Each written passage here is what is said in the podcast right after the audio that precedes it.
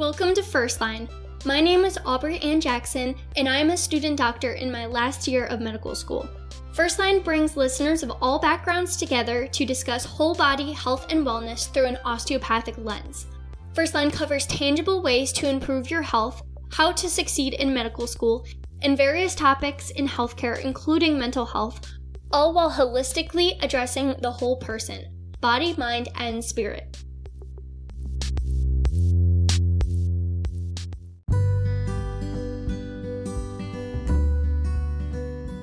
This podcast is for informational purposes only. This is not intended to be a substitute for medical advice, diagnosis, or treatment. I encourage you to seek the advice of a physician, a DO, or an MD with any concerns or questions you have about your symptoms or medical conditions.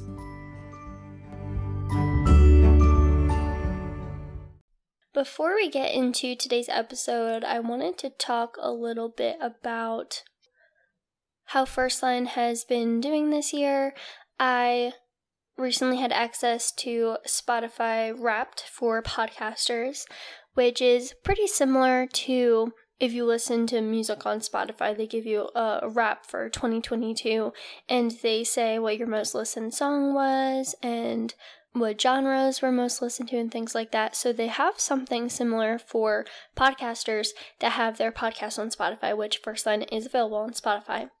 So I wanted to share some really exciting numbers with you. So, first of all, in 2022, I created 1,212 minutes of new content. So that's that's a lot. It sounds like a lot compared to other podcasts because this just sounds like a big number for most people. Compared to other podcasts in the health and fitness category, I produced more content than 94% of those other podcasts. So that puts me in the top 6% based off of minutes of content created. And the fact that I'm able to do this while being a full time medical student is something that I'm pretty proud of.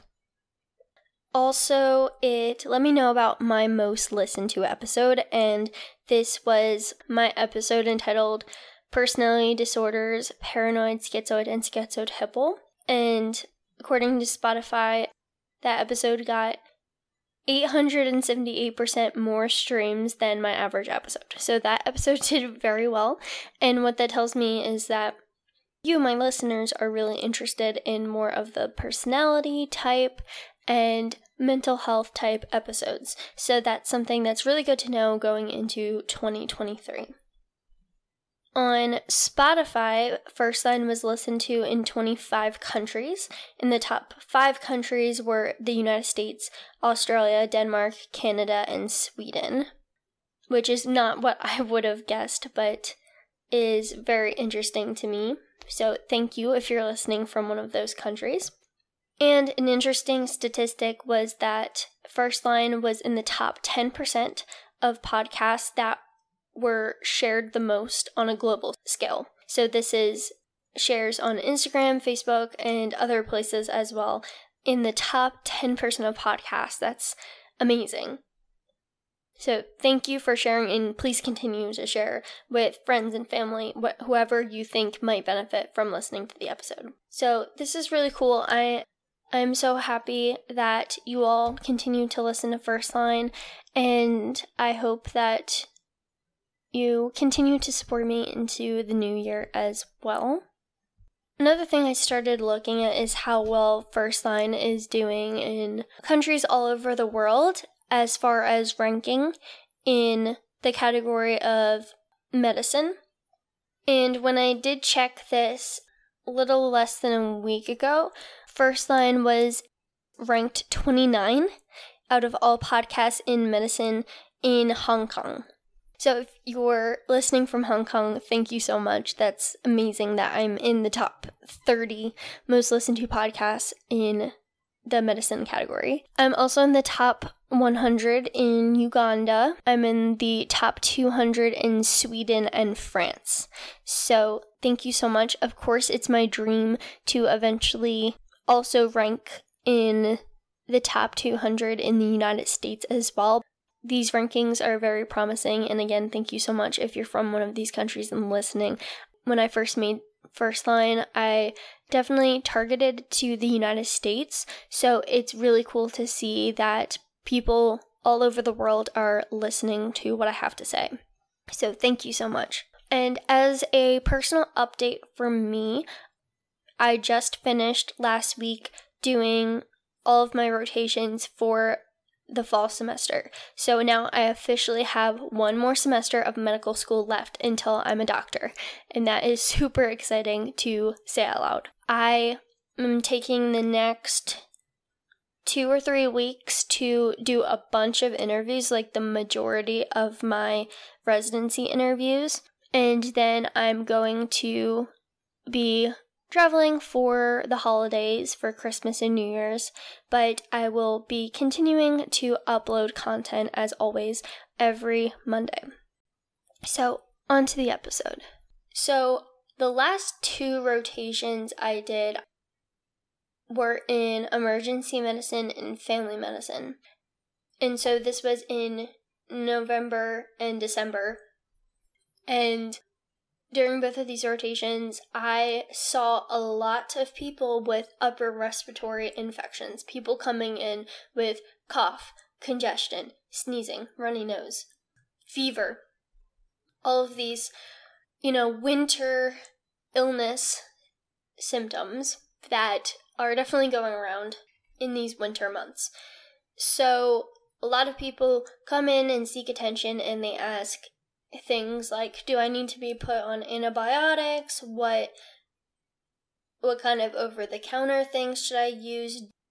Do I need to even be seen by a doctor about this or is it just the common cold and I can just let it be? So these are all great questions and that's why I wanted to cover this topic in its own episode. I have had a previous episode that was on the flu vaccine and the COVID vaccine, but this episode is really focusing on the symptoms of upper respiratory illnesses, especially the flu. Also, what to do about it if you think you have the flu. And so I just hope that this clears some of it up. So, starting out with the flu, the flu is a viral infection that is typically during the winter months and really the fall and the winter. And it is contagious, you can spread it to other people. And the virus itself frequently mutates, and this leads to a lot of different subtypes and strains, and that's why we need a new vaccine every year because there's a lot of mutations going on that really changes the virus so that if you were immune to it before, or if you even got the flu the year before, you're not going to be immune to whatever the new flu strain is the next year. Patients often have fever, headache, body aches, joint pain, cough, and just a general feeling of illness that we refer to as malaise. And the diagnosis of the flu is typically made based off of the clinical presentation. So that really means what symptoms you have, how long they've been lasting, kind of the progression of symptoms, just the entire story is enough for doctors to say you have the flu. So, usually, an upper respiratory swab can be used as a test for the flu, but it's really not necessary. Symptoms are typically self limited, and that really means that they will spontaneously go away without any sort of intervention. So, therefore, with the flu, most people are told to just treat their symptoms that are causing them issues. So, if they really have a high fever, they'll take medication to decrease the fever. If they have a really bad cough, they might take some cough suppressants. But typically, you're not going to use anything that directly impacts the flu virus. In very limited cases, antiviral medications can be used for people that have a high risk of having complications of the flu, like pneumonia. So, this is usually people that are older adults and adults with COPD or asthma, where they might have more complications from the flu. But this is very rarely used for the majority of people, the vast majority of people who get the flu. This would not be used, and it's not necessary to use. And like I said, the flu is contagious, so to decrease the spread of the flu, you want to use good hand hygiene. You want to wear a mask because droplets can spread the flu. And then, of course, the ultimate prevention for the flu is getting the flu vaccine so that you don't have to deal with this really miserable illness. And the flu isn't just transmitted through coughing or sneezing, it can also be transmitted through contamination of surfaces. If you are sick with the flu, you don't want to share belongings with someone who isn't sick. Know, you usually want to kind of quarantine yourself so that you're not too close to other people because you can certainly get them sick. In about 75% of cases, people might not have any symptoms or they might have really mild symptoms. Whereas other people will have very characteristic symptoms of the flu, like the ones I mentioned. And typically, there's going to be an incubation period starting out that lasts a few hours or up to a few days. And this is just when there's incubation, so no symptoms yet. And then there is a very sudden onset of a fever, headache, chills, joint pain, body aches, fatigue, and that general feeling of being ill. And some people will have a cough, but a lot of times people won't have any cough. But usually, if they do have a cough, the cough is going to be dry. Perhaps sometimes there can be small amount of clear sputum, but most of the time it is dry. So, if you think that you might have the flu, what should you do? So, if you were exposed to someone else who had the flu, and then your symptoms started, then it's it's pretty reasonable to assume that you have the flu too. So that doesn't necessarily mean you need to see a doctor or go to the emergency room. Unless you have risk factors like being older age, having a lot of comorbidities, so having other chronic diseases that might make your course of the flu worse. If you're otherwise healthy and you can breathe okay, and you don't feel like you're getting lightheaded and you're still able to take in fluids, then it's perfectly reasonable to just stay home and treat yourself.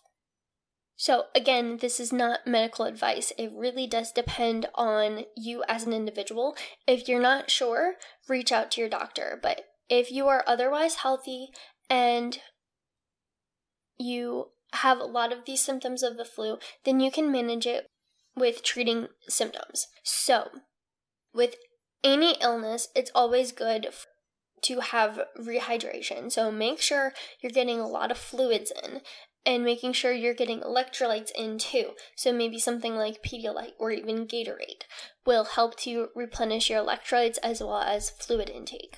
So you want to treat the symptoms, like I said. So one is if you have a fever or if you have pain that is really just making you miserable, then you can use some over the counter medications. So, for example, acetaminophen, which the brand name of that is Tylenol.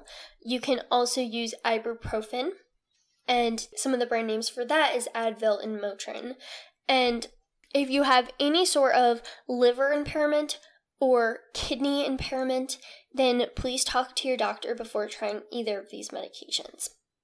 A lot of people, if they are told that they have liver issues, they might be told to avoid Tylenol, and if someone has kidney issues, they might be told to avoid ibuprofen. Another thing you might consider with treating your symptoms is to use a cough suppressant if you have that dry cough. For that, you can also use things over the counter. One is called benzonatate, and the brand name for that is Tessalon Perles. You can also use dextromethorphan, and some of the brand names for those include Robitussin and Dayquil. of course, you always want to watch out for complications of influenza. So, again, this is probably going to affect people that are older than 65 or children that are younger than 5 or people with chronic medical conditions. So, what to look out for is pneumonia. So, typically, you'll have more of a productive cough with a whitish yellowish sputum, and this usually occurs after having the flu, after you start to improve, and then all of a sudden you get worse. And for that, you would want to receive medical attention.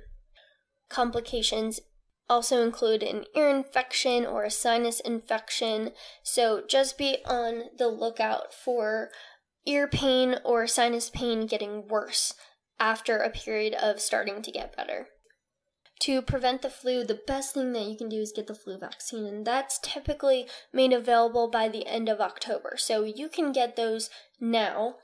It will still have a benefit to you because there is several more months left of winter when flu is going around and you can be exposed. And even if you've never had the flu in the past, and you've never had the flu vaccine in the past and you've never gotten sick, it really doesn't matter. It could still happen to you. It doesn't mean that you have some kind of resistance to it. You don't. You need the vaccine to provide resistance to that. So, even if your track record's good, it really doesn't matter. It just takes one exposure to cause the flu. The common cold is also a self limiting infection, so it resolves spontaneously, and it also affects the upper respiratory tract like the flu does. And it occurs about the same time in fall and winter.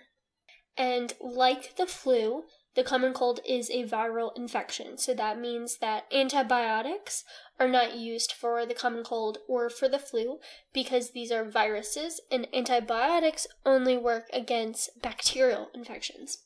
So, with the common cold, you will usually get nasal discharge, nasal congestion, and coughing. And like the flu, diagnosis is usually made clinically based off of the symptoms and this story about the pattern of onset of symptoms. Treatment is very similar. It focuses on treating the symptoms instead of the underlying cause, since you don't really need to treat the underlying cause since it does resolve on its own. So, really, you just want to make yourself more comfortable while you're getting over this virus. And like the flu, the common cold can lead to pneumonia, that can occur after, but this is not very common at all. It can be caused by many different viruses, so this makes it different from the flu. Rhinovirus is the most common, but also parainfluenza can cause the common cold as well as adenovirus, and that's the virus that's associated with pink eye. And then RSV or respiratory syncytial virus that infection is also referred to as the common cold. And this is transmitted similarly as the flu with respiratory droplets, so coughing and sneezing.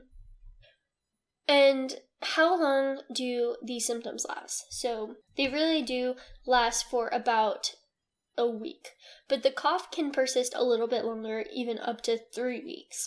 And from those symptoms of congestion and runny nose and coughing and sneezing, you can get other kind of secondary symptoms like a sore throat from postnasal drip.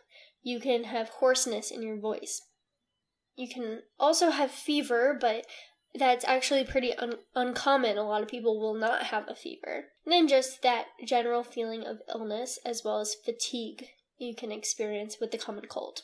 And you really don't need to see a doctor for the common cold since you really only treat it by the symptoms and those medications can be bought over the counter, so you don't need a prescription for an antibiotic, for example.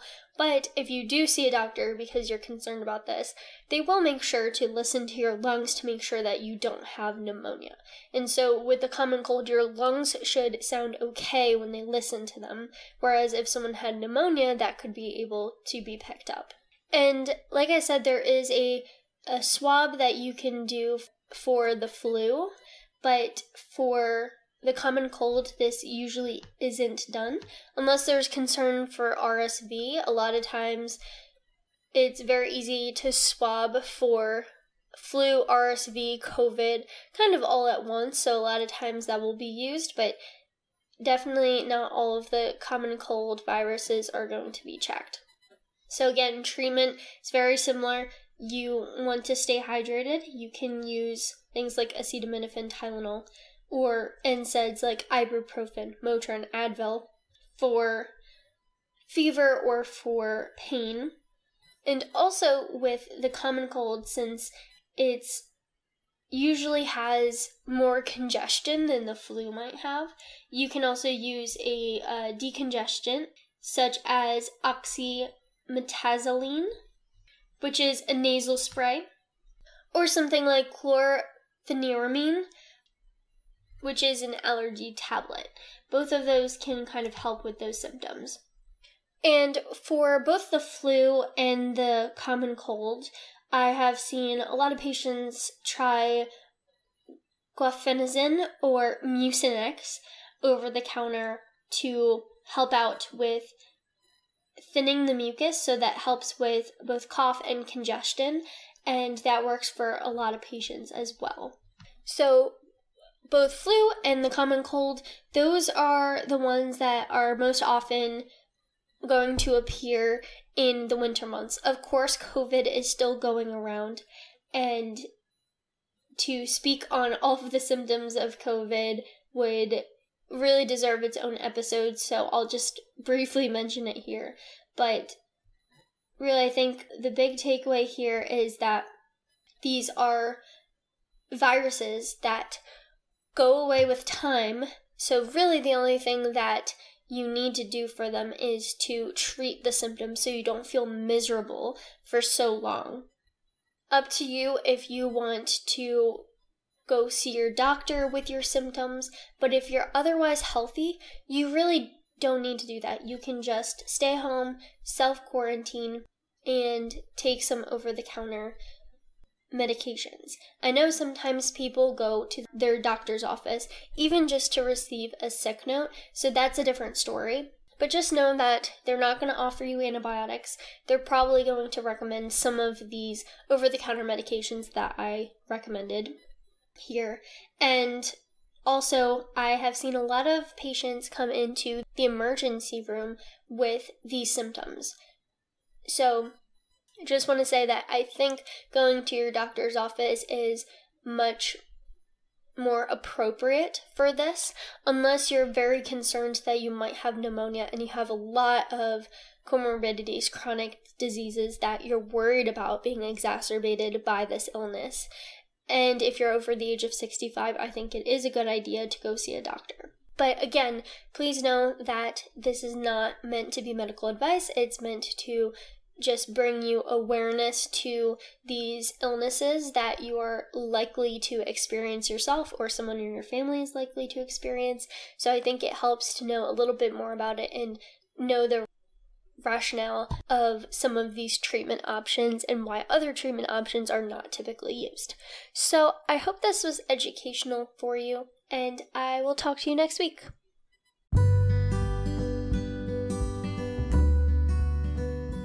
Let me know that you like First Line. If you are listening on Spotify, tap the star to rate the show. If you are listening on Apple Podcasts, scroll down and tap to rate or write a review. Thank you so much for your support.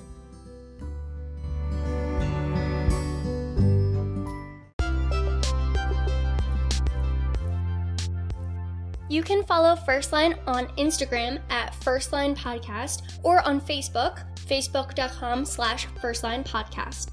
Stay tuned for a new episode every Monday.